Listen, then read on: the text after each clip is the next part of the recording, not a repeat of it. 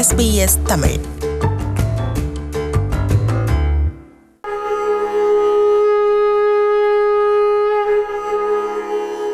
தமிழ் இலக்கியத்தில் அறிவியல்.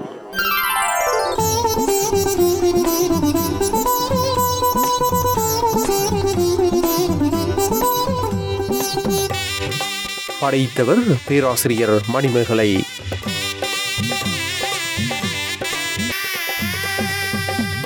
சங்க காலத்தில் மலையும் மலை சார்ந்த பகுதிகளிலும் காடும் காடு சார்ந்த பகுதிகளிலும் வயலும் வயல் சார்ந்த பகுதிகளிலும் கடலும் கடல் சார்ந்த பகுதிகளிலும் மக்கள் இயைந்து வாழ்ந்தனர்.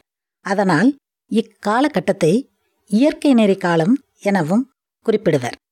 இக்காலகட்டத்தில் தோன்றிய நூல்கள் எட்டுத்தொகை பத்துப்பாட்டு இவற்றுள் தாவரங்கள் பற்றிய செய்திகளும் உயிரினங்கள் பற்றிய செய்திகளும் காண கிடைக்கின்றன.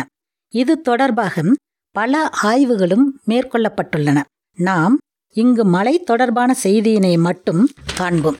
குழந்தைகளுக்கு மழை எவ்வாறு பெய்கிறது என்பதனை விளக்க நாம் மேகமானது கடல் நீரை முகந்து ஆவியாகி வானம் சென்று மழையாக பெய்கிறது என்போம்.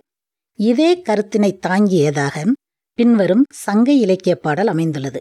நிறைக்கடல் முகுந்துராய் நிறைந்து நீர் துளும்பும் தன்பொறை தவிர் பசைவிடம் பொழிந்தன்று வானம்.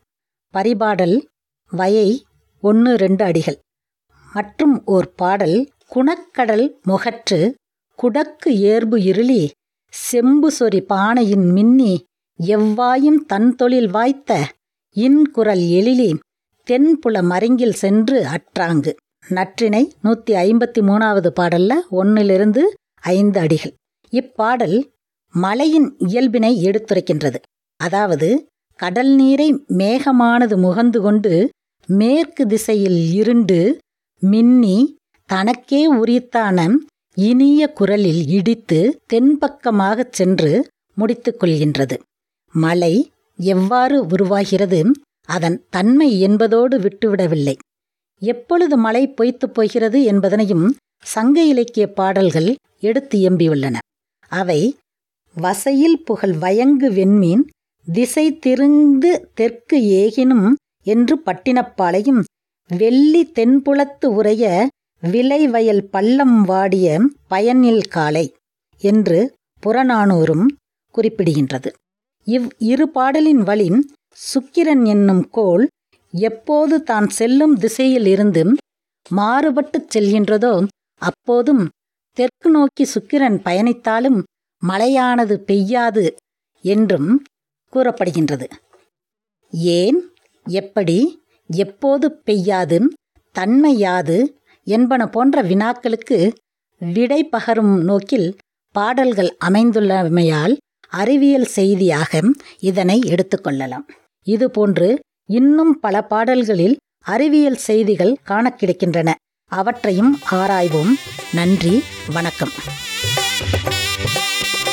தமிழ் இலக்கியத்தில் அறிவியல். நிகழ்ச்சியாக்கம் குலசேகரம் சஞ்சயன்